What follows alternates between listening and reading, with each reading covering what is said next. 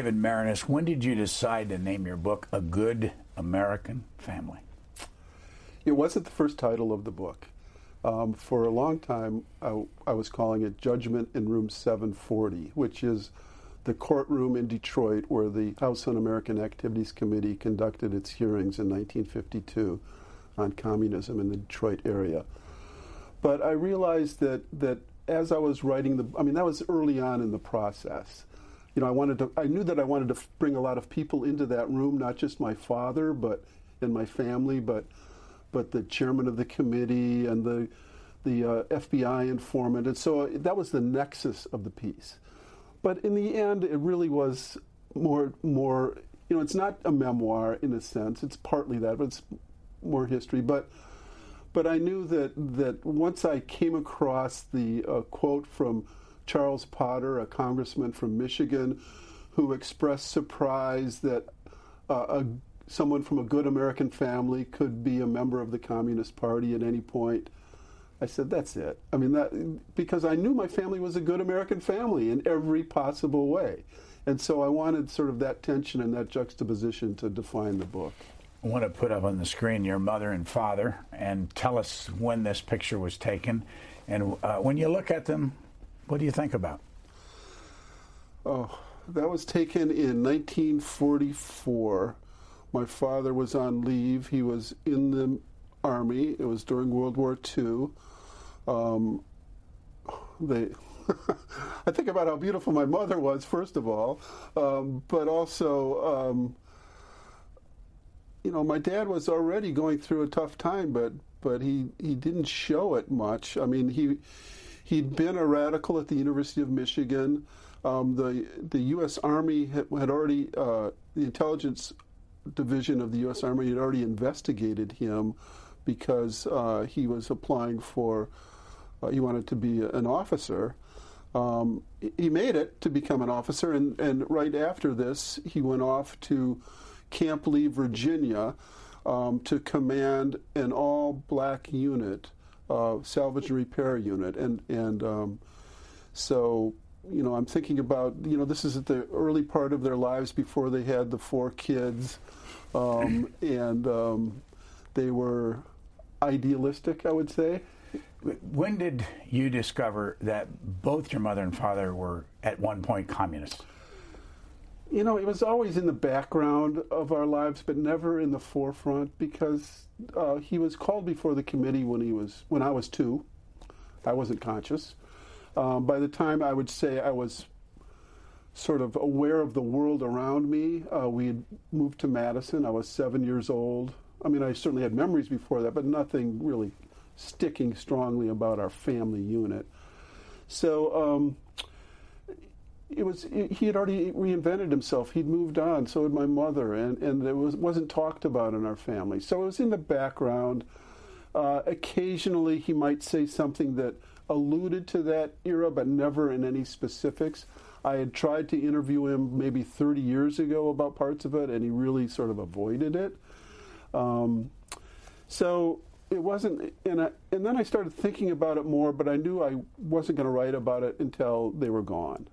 Um, and then, as I reported the book, I think I say in the early part of the book that I've spent my career studying strangers until they become familiar to me. And here were people who were very familiar to me, and I was worried that they would become more strangers as I went deeper and deeper into their lives. Most people, um, you know, what they know about their families is sort of the family stories and mythology, but they don't have a biographer going deep into studying what really happened. And here I was doing that with my own family. So I learned more and more about their their involvement in the Communist Party as young people as I reported this book. What would have been the years that they were communists? Well, I would say um, my mother was a member of the Young Communist League as a young student at the University of Michigan. My father was not, but he was definitely a leftist.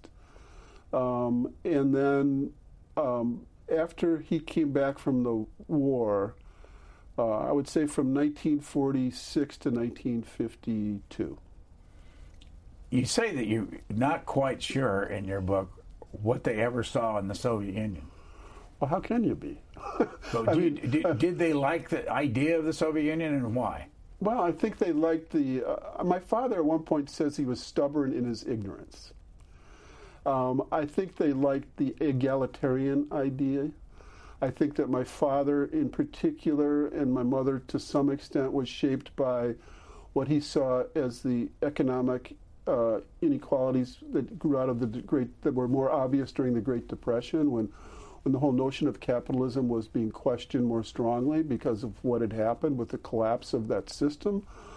Um, and I think that the stubbornness in his ignorance was not seeing the the the uh, paranoia and murderous uh, history of the Soviet Union until later.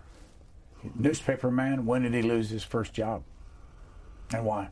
He was fired uh, the in February 29th, 1952, during those hearings when an FBI informant uh, called the grandmother spy, Berenice Baldwin, um, was called to testify. She'd been a member of the Communist Party, a paid informant for the FBI from, I think, 1943 to 1952 when she came in from the cold. Everybody in the party knew her. She testified, she, she named names. Um, the point of those hearings was really to investigate the United Auto Workers and the communists in that in the union but there were a lot of other people who were collateral damage, you might say, and my father was one of those. House Un-American Activities Committee, 1938, abolished in 1975. Yeah, it was a part of American history, and um, one of the central questions of my book is, what is un-American? What does it mean to be American? The chairman of that committee uh, during in 1952 was a Georgian, John Stevens Wood, who had voted against every civil rights bill that came through Congress, had briefly been a member of the Ku Klux Klan, had some other dark parts of his past. Calling my father, who'd been the commander of an all black unit in World War II, un American. Where's he from? He's from uh, the northern Georgia. Um, grew up on a farm and then became a lawyer in Canton, Georgia, um, and um, was uh, for briefly uh, worked the, the North Georgia Circuit um, as a as a judge and was a lawyer, um, and then got elected to Congress from from that congressional district up there. You highlight a fellow named Tavenner.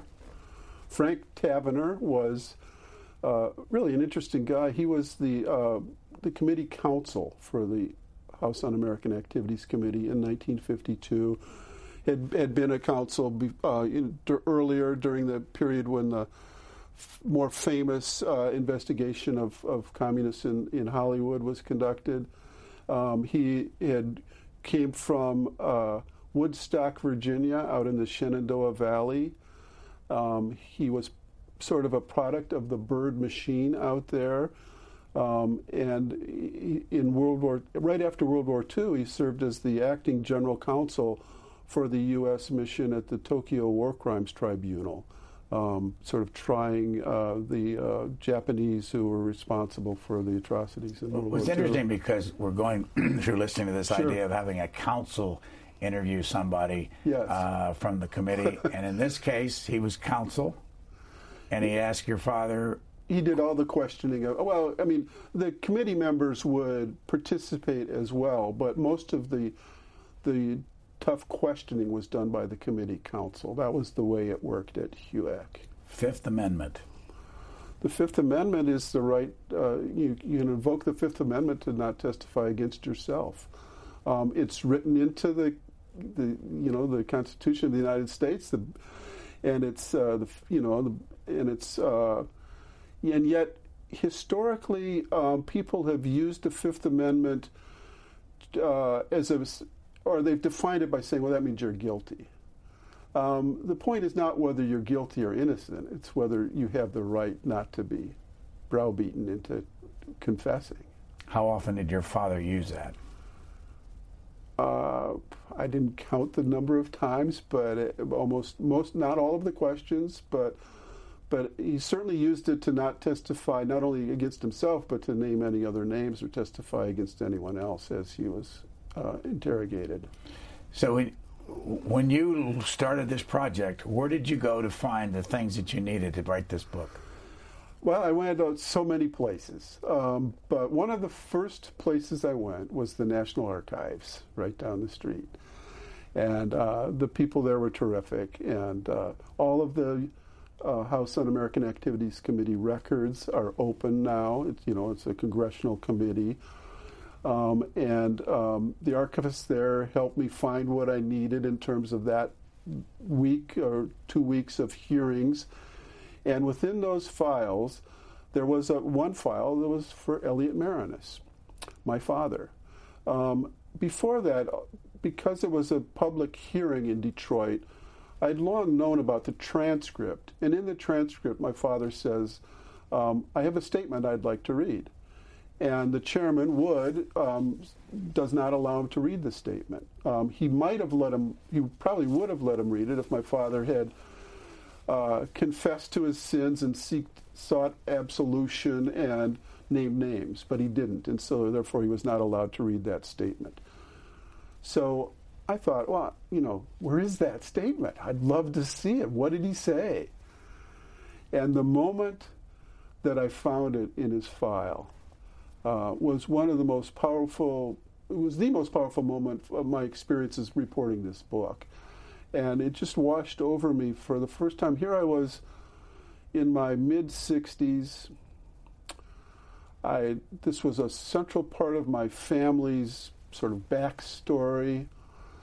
Um, I never really allowed myself, or allowed's the wrong word. I never really focused before that moment on what my father had endured, um, and seeing that statement um, and one particular part of it, which which was, uh, it starts by saying statement of Elliott Maraniss, and the S in statement, a capital S, jumps up a half space, and people who remember the era of typewriters remember that keys would stick and sometimes they'd move up a half space, and it was that moment of seeing it that brought made it real to me because I knew my dad. I'd seen him type hunt and peck typist for years and years, and I knew that he, you know he, he, he typed really hard and keys would stick, and that was it.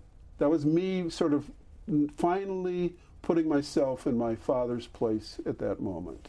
Specifically, and I'm open to page 288 where you print this statement. Yes. Specifically, where did you find it, and how long did it take you to find it?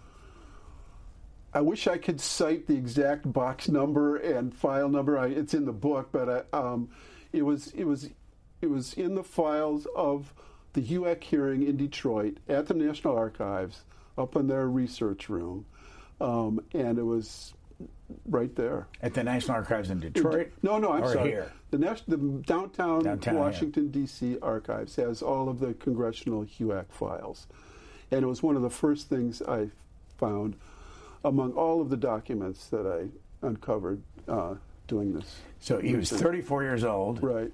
The day that he testified and wanted to read the statement, and the chairman said no. No.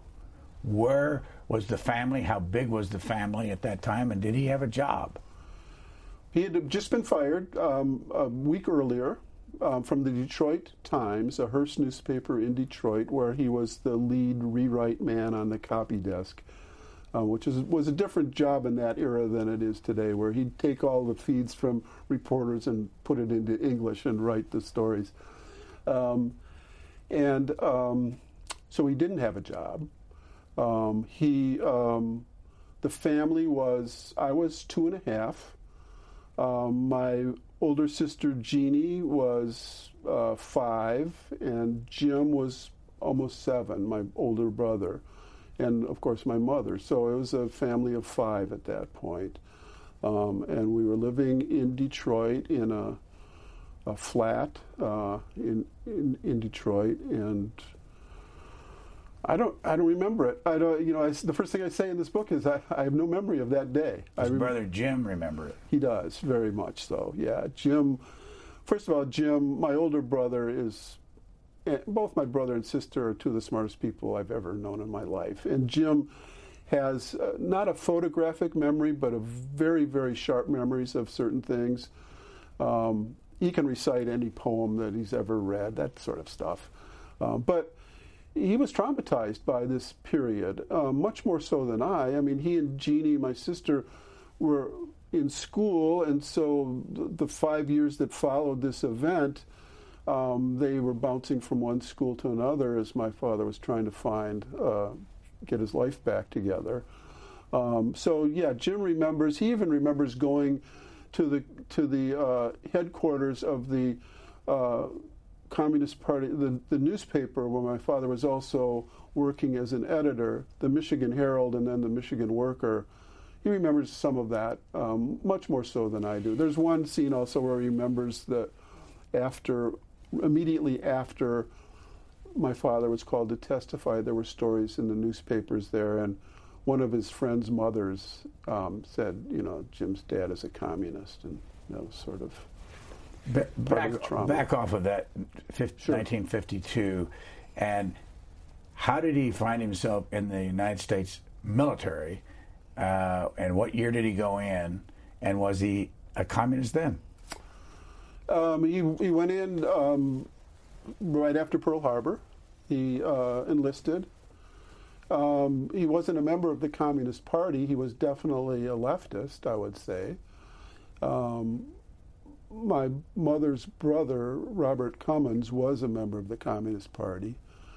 Um, and uh, but you know, so he he wanted to fight against Hitler and and uh, Mussolini and and joined the war effort. Um, and you know, one of the wonderful or important illuminating uh, parts of my book in terms of understanding my dad were the that he wrote all these letters home to my mother during that whole period from from 1941 to 1945 hundreds of letters. And they're you know of course they have some typical romance and other things in them but they're also very illuminating in terms of the way he viewed the world. And and particularly once he was able to to show what he, his leadership skills as a commander of that all black unit um, and you see in those letters and I would argue you also see in the many essays, which we'll get to later, and editorials he wrote when he was the, at the Michigan Daily as a student. I think you see his love of America throughout that period, um, and you know his belief in not in destroying America, but in making it better. What would it have meant to be a communist in 1939 versus a communist in 1952? That's an excellent question, and I think it meant different things. Um, by 1939, the, there were there was already vast evidence of the evils of the Soviet Union, um, but it was there were a lot of different factors involved. One was uh, the Spanish Civil War, which we can also talk about, which had just ended, um, where um, the United States and France and Great Britain were neutral, um, and it was uh, really the the Communist Party was part of the effort to defeat Franco and Hitler and uh, Mussolini in Spain, and this important precursor to World War II. Um, so there was that. There was also during the war itself, the Soviet Union and the United States were allies um, fighting against Hitler. Um, and so that was a different period as well. By 1952, the Cold War was, you know, you were deep into the Cold War. Um, there was also a, a, war going on in Korea against the communists there, and so it was a different it was a different matter. And um, I think that the the uh, members of the Communist Party in the United States, the membership had shrunk considerably from 1939 to 1952. Um, many uh, leftists had turned away from the party by then. So my parents, there were people who continued after that. My parents uh, did not, but they did longer than I would have thought. You, you mentioned Charles Potter, who was a Republican. Yes. Member of the HUAC committee. Right. But in most of those years, HUAC was, the committee was run by Democrats, although a couple years were Republicans. Uh, what's his story? Because you write him up in here. And Well, uh, yeah, I found Charles Potter to be a very interesting um, study. Um, he was a classic uh, Main Street Midwesterner from nor- from Michigan, uh, not the Upper Peninsula, but the northern part of Michigan. Um, went off to fight in World War II. Uh, fought uh, as an officer um, through the Battle of the Bulge and then the Colmar Pocket, where he was severely uh, wounded and ended up uh, losing both legs and one of his testicles, and uh, heroically trying to work uh, stop a, a, a, pocket of Germans there and stepped on a landmine. Um, and um, so he came back, like so many veterans, um, to uh, to their home states and towns, and and got involved in politics as one of those young veterans. Um, was elected to Congress, um, put on the House Un-American Activities Committee. Um, much like Richard Nixon or a lot of those others, other young veteran congressmen, they sort of made their name fighting communism. They were staunch anti-communists.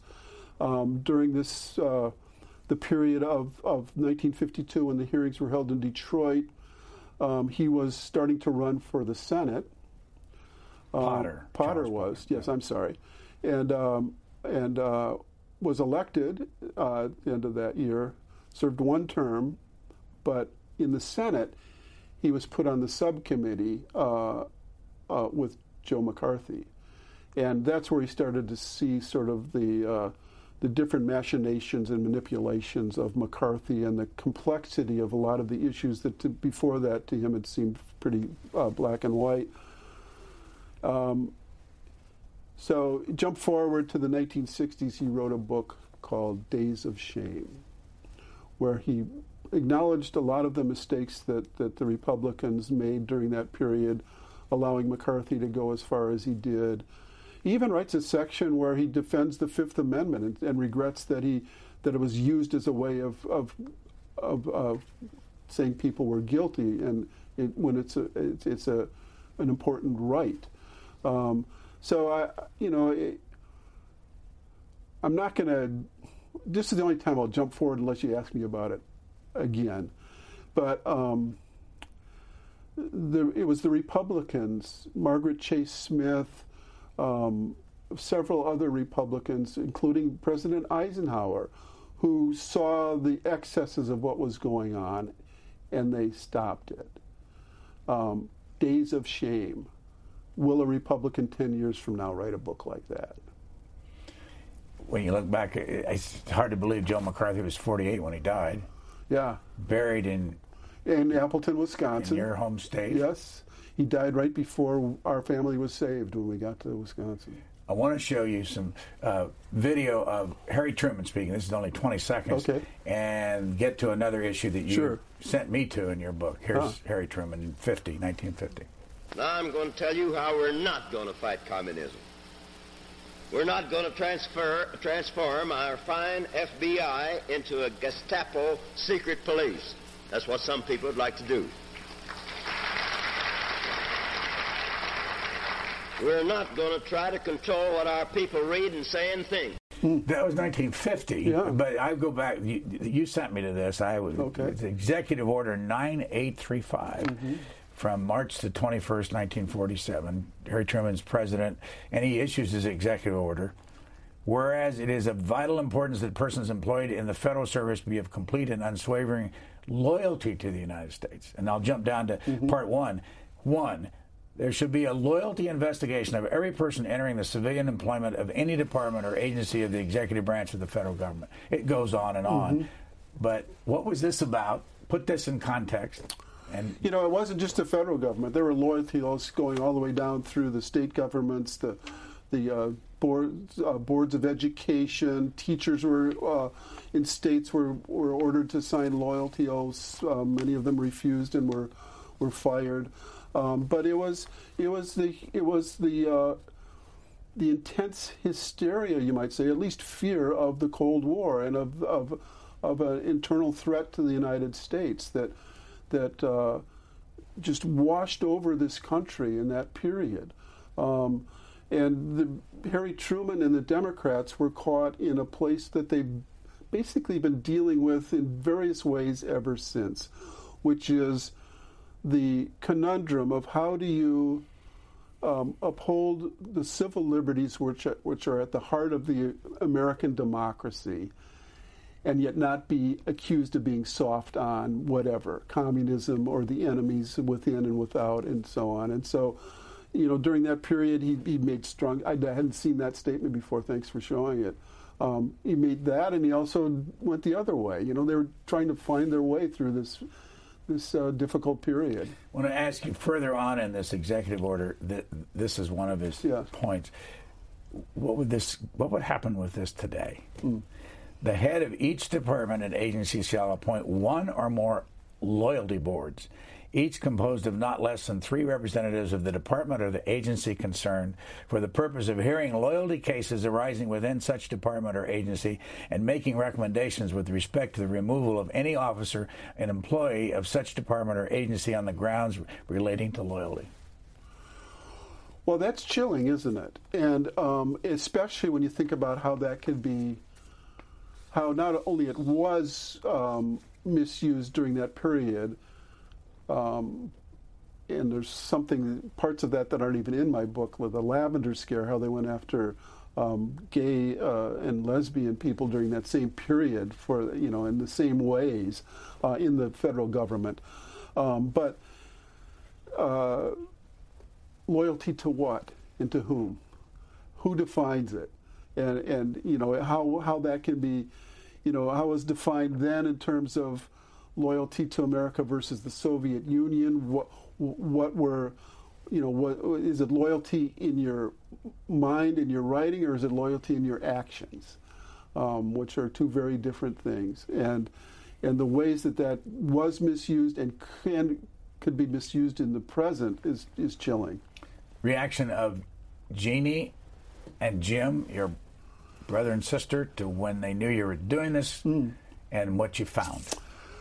Um, that was a really interesting and important process. Um, so, for the whole period that my parents were alive, I was not going to write this book, and it was not something my father and my mother really talked about much. Um, and when I really started to become obsessed with it, I was talking to my sister and brother. Um, Jeannie was supportive from the beginning. She might have had qualms about what I would find, but she she never would. She's not the type of person. She's just very supportive of me always. Um, Jim, it was a little more complicated. Um, he, I think, in part because he was conscious during this period and maybe felt it was more his story than mine. Um, I was just two. Uh, what did I know? I think he underestimated perhaps my research capacity to find. You know, he'd say like, "What what can you really know about what my parents were thinking?" Well, after you read 200 letters from my father and 200 editorials and essays and stories that he wrote for the Michigan Daily, you start to get a pretty good sense of what he was thinking. Not entirely, of course, because no biographer ever knows the internal thoughts of another human being. I mean you don't know what I'm thinking at this moment, you know, and nor do I know what you're thinking because there's contradictory thoughts that flow through people. But in any case, so Jim was pretty much. He'll now say that he didn't try to talk me out of it, but I felt that he was trying to talk me out of it. Pretty yes. Where are those two today? Jim is uh, uh, re- he lives in uh, Western Massachusetts. He was a professor for decades at Amherst University professor of Spanish, including the Spanish Civil War, Spanish literature, was a Calderon uh, specialist. Um, my, and uh, he just retired. My sister lives in Pittsburgh. She was the chief uh, research librarian at Carnegie Mellon University. We need to talk about that Spanish War because uh, your uncle yeah. fought in it, and you spent a little bit of time telling us about it. Bob Cummins? Bob Cummins, my mother's older brother, oldest brother. Um, and he was radicalized at the University of Michigan. Um, and the day he graduated in 1937, he and two of his friends, Ralph Neafus and Elman Service, left Michigan uh, to New York, got on a boat, um, took the boat across to France, took a train across France uh, to the Spanish border, climbed over the Pyrenees into Spain to fight uh, with the International Brigade against Franco in the Spanish Civil War. What was motivating him? Ideology, politics, uh, a hatred of fascism, um, and uh, it was most of the most of the Americans and Canadians who went over there had some, or two thirds of them, had some affiliation with the Young Communist League. Um, and so you can say, you know, that that's that was financially what brought. Oh, they didn't make money off of this, of course, but that's how they got there. Um, but what was driving them was a belief in a better egalitarian world and a hatred of of fascism. What happened to him after that? Well, he was there um, from 37 until the uh, Americans were sent home a little bit before the war ended, with Franco defeating the, the uh, loyalists, the Republicans. Um, and he came back to Ann Arbor with Elman Service. Now, the third member of that group, Ralph Neafus, was captured by Franco's troops and executed. And if you don't mind, I, you know, when we, when my wife and I were in Spain, one of the most powerful moments was oh, I knew where he was captured and the cathedral where he and some other American soldiers were held in Alcañiz, in the cathedral on the top of the town. And to go there into that church, you know, all these 70 plus years later, um, and uh, it still felt like a, a, a dungeon of, of death. Um, it was very moving experience to, to, to, to, do that and, and to trace his route all the way through Spain. So after he came home, um, he was hailed at the University of Michigan, he and Elman, um, for surviving the war and for what they had done. There 400 or 500 people came to an event at the Michigan Union his little sister, Mary Cummins, my mother, was there. A uh, reporter for the Michigan Daily, Elliott Maraniss, covered the event, and that's where my parents met. That day? Yes. Let's go back to that photograph just briefly to look at your mother and, and uh, father. And I want to ask you that both of them had the philosophy of the Communist Party at that time. Where did they get it from? I mean, in other words, what were their parents like? And did they? Was that where they, the the atmosphere they grew up in? You know, they were. Um, my mother was a member of the Young Communist League, but I think to say they had the philosophy of the Communist Party is a little bit narrowing in terms of what they what their philosophy of life was.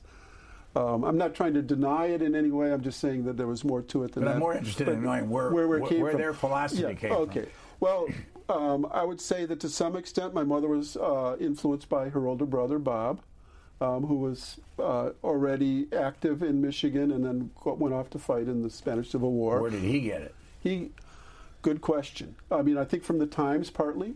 Um, their, my grandparents, my mother and Bob Cummins' father, Andrew Adair Cummins. Um, was born on the side of a hill in, in uh, northwestern Kansas. Um, went through the the whole uh, struggle of the depression as a young engineer, bounced from city to city trying to get work.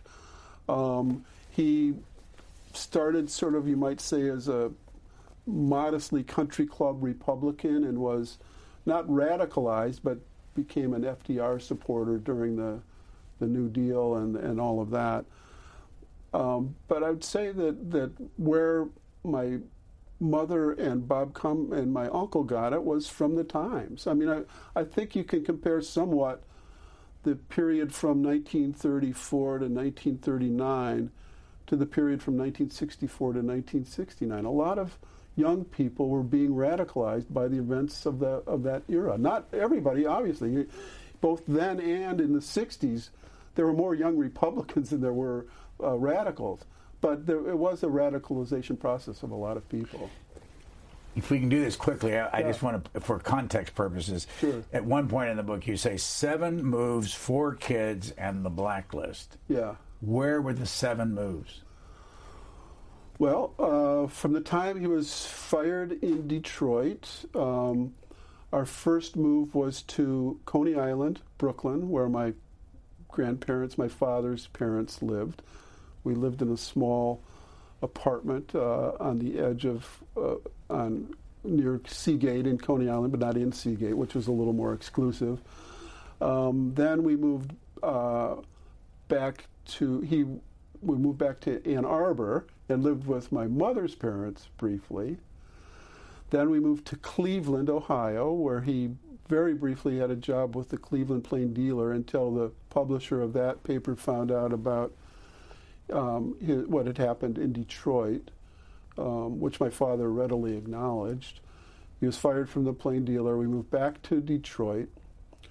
Um, he worked outside of the newspaper industry for a few years, um, selling party favors for a, a labor organizational place. We moved twice in Detroit.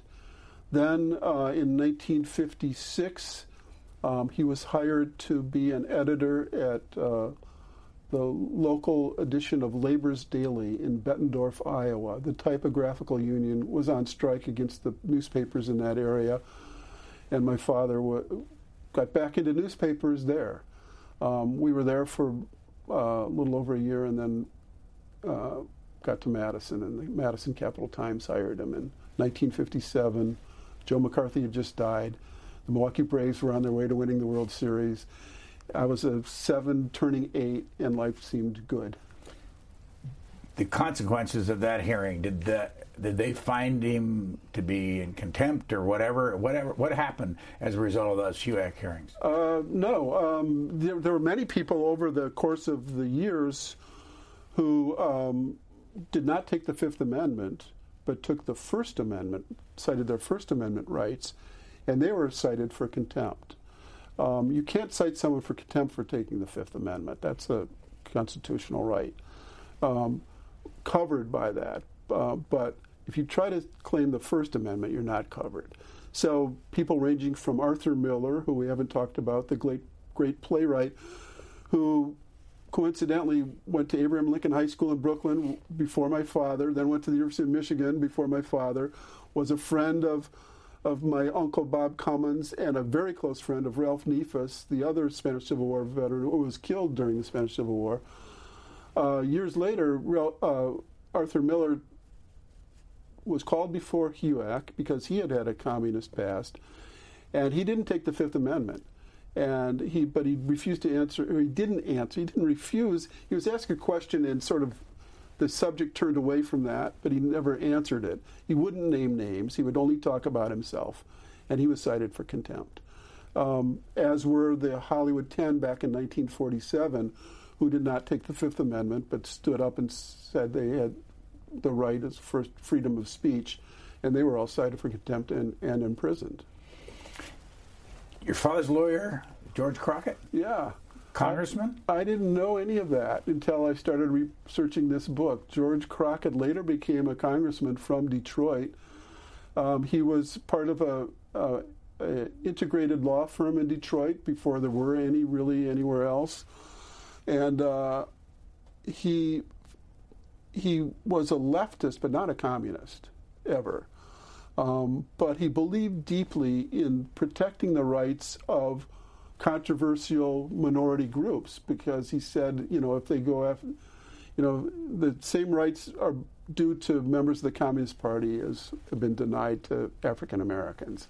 And so he saw a connection between the two. He wrote a, a uh, statement called "Freedom is everyone's everybody's business," and, and that was his strong sort of manifesto defense of why he was defending communists, even if he didn't agree with them, because he saw the same dangers uh, could go against anyone else. The former mayor of uh, Detroit, Coleman Young. You know, you could write a whole book about him. So I, I didn't make him a major character, but but he uh, he was called before the committee during those same hearings in 1952 as my father. Had the same lawyer, George Crockett, and Coleman Young turned those hearings on end. Um, he he was not a member of the Communist Party. He was friendly with a lot of communists and, and part of the radical movement. uh, earlier in the United Auto Workers. But when they called him, they really didn't know how to deal with somebody who was not afraid of them like that. And so both Chairman Wood and Frank Tavenner, uh, one from Tavenner from Virginia, um, Wood from Georgia, both had Southern accents and Southern sensibilities. They both come out of racist backgrounds. And so when they said or tried to say Negro, which was what blacks were called then, whether subconsciously or consciously, it would come out Nigra. Coleman Young went nuts against that and, and, and said that's you know you, that's not how you pronounce it. Um, it's Negro, not Nigra. Um, and and then from then on, sort of developed more and more control over the the questioning, um, so that he wasn't taking anything from them about you know any of those issues, uh, you know about you know what it meant to be an American when when when he and millions of of, of African Americans were second class citizens denied the right to vote. He talked about his experiences in World War II when he was kicked out of an officers club, even though he was an officer because he was black. Um, he really sort of made a powerful argument against them. And when it was over, uh, he said, he told this to Studs Terkel later, who interviewed him, and he said, walking through the streets of Detroit, it was like Joe Louis coming home from a fight. You know, barber shops, walking down the street, everybody was patting me on the back saying, you know, you stood up to those Southern racists. Here he is just a little 38 second clip talking about John Wood and others. I took the trouble to look at uh, at the record of all the persons on that committee, and none of them had anything to be proud of. I've forgotten the chairman who was from Georgia, uh, but I checked him out, and his district consisted of about 80% blacks and yet only 5% of the blacks in his district voted uh, in an election in which he was elected. And so I decided that the best way to you had either to either you run from these guys and you cringe, or you attack. That was 1988. Uh-huh. Uh, what's happened, do you think, since then to this day about voting in places like Georgia? Well, I mean, it's it's different, but the I mean, it's a different context, but there's still voter suppression um, in states all over this country now. And it's one thing that I've never quite. I mean, I understand it in terms of power politics, but in terms of a reverence for democracy, why does this country that, that upholds itself as the beacon of liberty throughout the world and of democracy repress the democratic process and the ability to vote? Um, so it's not like then when there was poll taxes, although it's getting close in some states. Want to put on our screen uh, some people that you write about in the book from HUAC, the chairman. Here's mm-hmm. Martin Dies. uh, tell us about him. Well, he was the first chairman of the committee uh, from Texas and uh, was um, a blatant racist. I mean, I don't know. I don't want to say too much more, but uh, the, the the earliest members of that committee um, were it was dominated by Southern racists. Let's look at John Rankin from Mississippi. It? Similar, and he was he was even more blatant. Where you know in the congressional record you can see him calling Jews kikes and and blacks niggers. Did you know anything about this before you got into the research? Not. I mean, I I I knew vaguely about sort of that history, but I didn't I didn't really know it. No. J. Parnell Thomas. Well, he was a, a, uh, a Republican chairman of the committee um, who um, was the chairman of the committee during the Hollywood 10 hearings, upholding uh, what it means to be an American and calling these screenwriters and others un American. And shortly after that, he was convicted of, a, of some embezzling uh, in his New Jersey congressional office. And he ended up in the same prison uh, as uh, Ring Lardner Jr., who was one of the Hollywood Ten. John Wood. John Stevens Wood is a major character in, in figure in this book. The chairman uh, in 1952 uh, congressman from North Jersey, from North uh, Georgia, who, um, after World War One, had briefly joined the Ku Klux Klan, and in another um, incident that I only came across uh, during the research, although there's a wonderful book about the lynching of Leo Frank by my friend Steve Oney. Um, Leo Frank was a Atlanta industrialist, uh, had ran a pencil factory, and he was accused of murdering a 13-year-old uh, girl in his pencil factory. Uh, it was, by all his records and accounts, uh, a frame-up. He he was innocent, but he was convicted, and then the governor of Georgia, after a lot of pressure, a lot of coverage of it in the New York Times and elsewhere, in this was 1913, um, he commuted the the uh, death sentence, and the people of Marietta, Georgia, the leaders of Marietta, Georgia, took it upon themselves to break him out of prison and then lynch him. The leader of that effort was a local judge named Newt Morris, and Newt Morris's chief disciple, who drove the car that carried Leo Frank's lynched body after the lynching, was John Stevens Wood, the future chairman of the House Un-American Activities Committee. Your parents lived for how long? Um, my father uh, lived to age 86. He died in 2004. My mother lived to age 84, died in 2006. They only she only lived a year and a half after he was gone. And what was their life like in their last, say, 20 years? Well, um, I think their life from 1957 on, when he got to Madison, was I don't want to be simplistic, but it was a life of a good American family. They were they were wonderful parents. Um, the, our house was full of music and books and friendship. They were open to the world.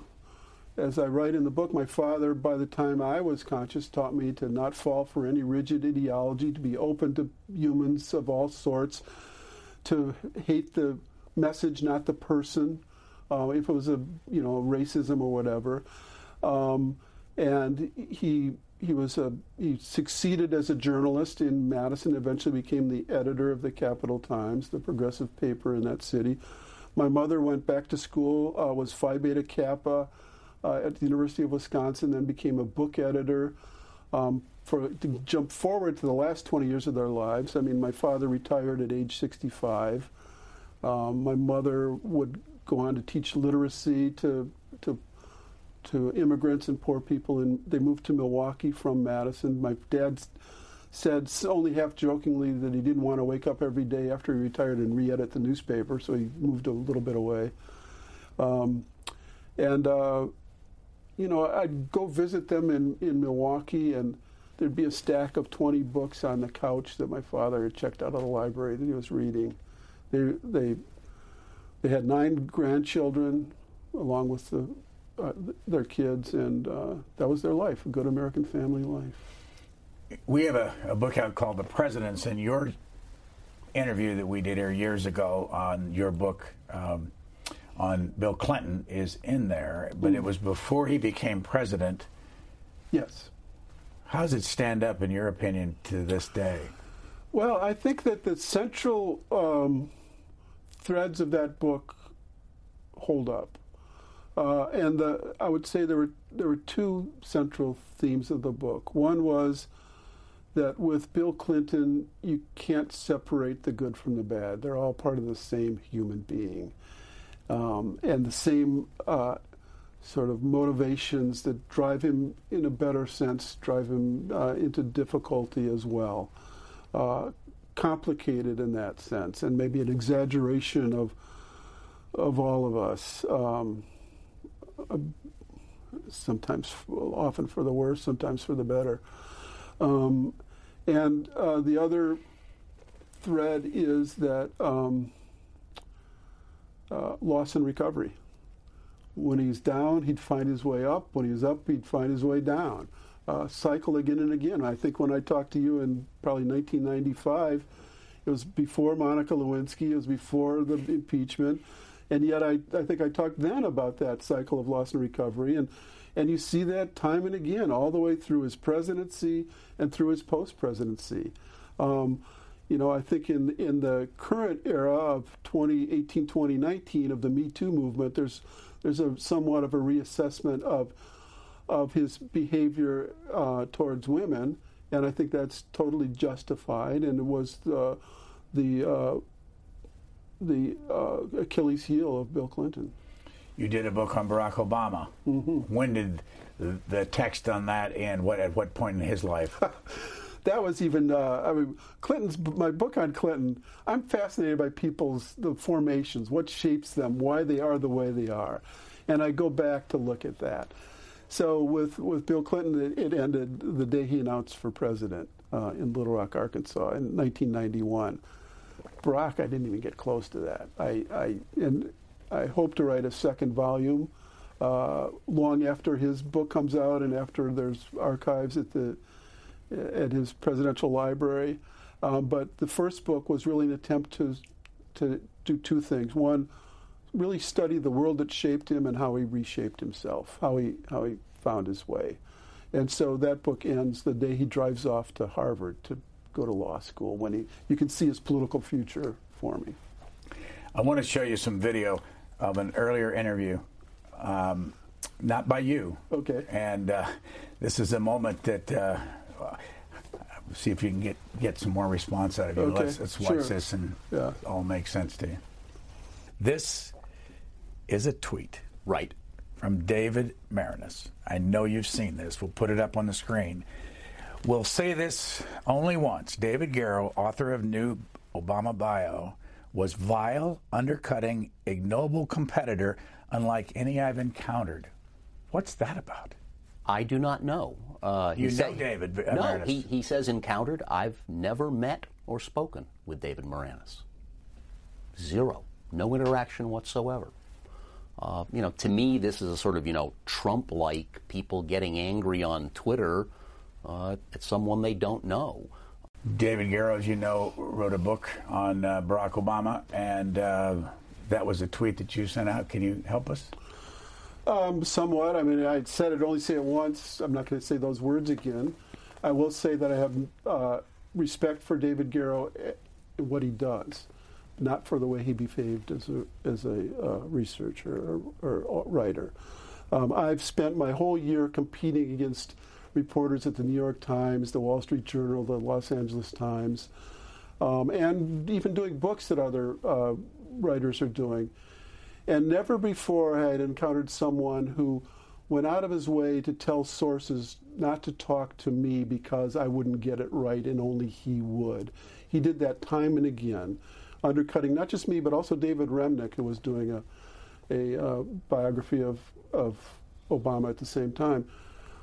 It was it was mind-boggling why he not only did he do it then, but then in his own book he, he goes on to criticize uh, Remnick and myself again for what reason? What was the? I, I, I just found it as I. I mean, I, I use those words. I don't regret them. I again, I don't. He says we never encounter each other. Well, no, but I, I certainly encountered him through the sources I was dealing with, who would call me up or write me and say, "This Garrow guy just said this about you."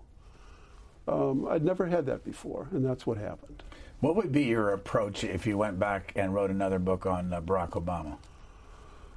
Well, I, I mean, I.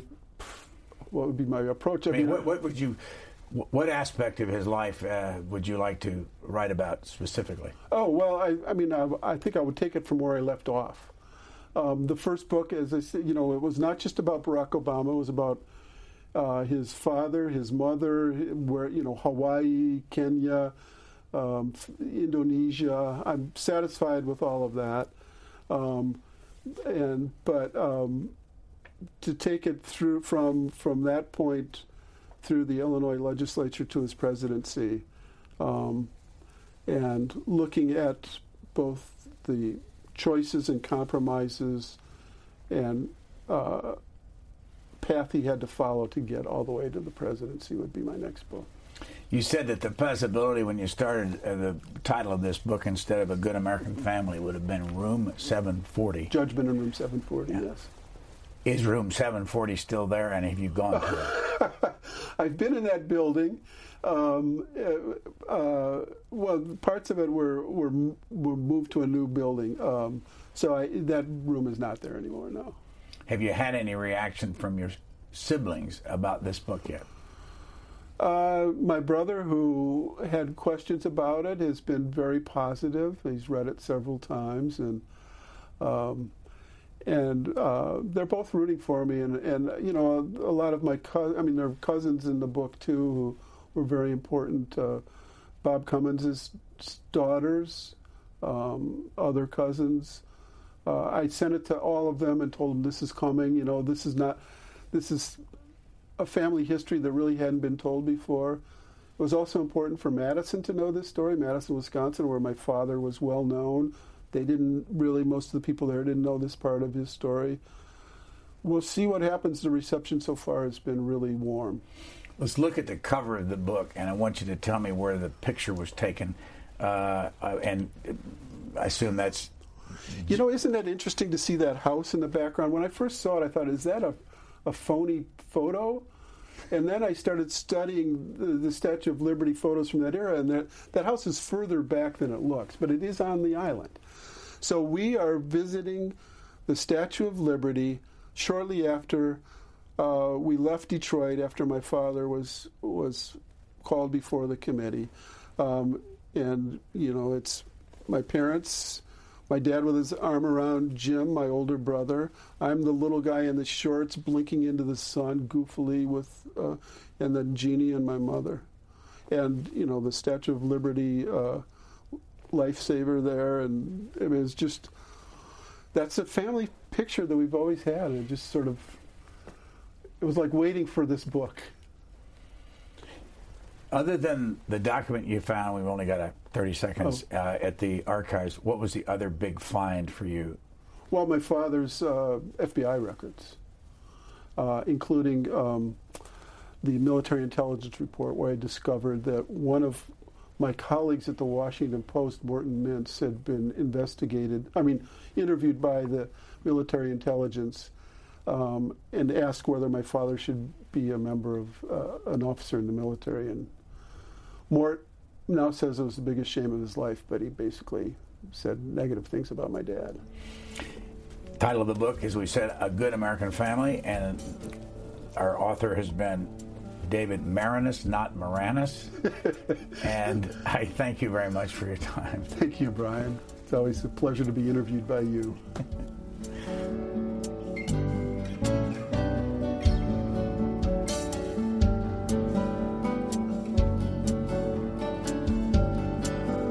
Q&A programs are available on our website or as a podcast at cspan.org.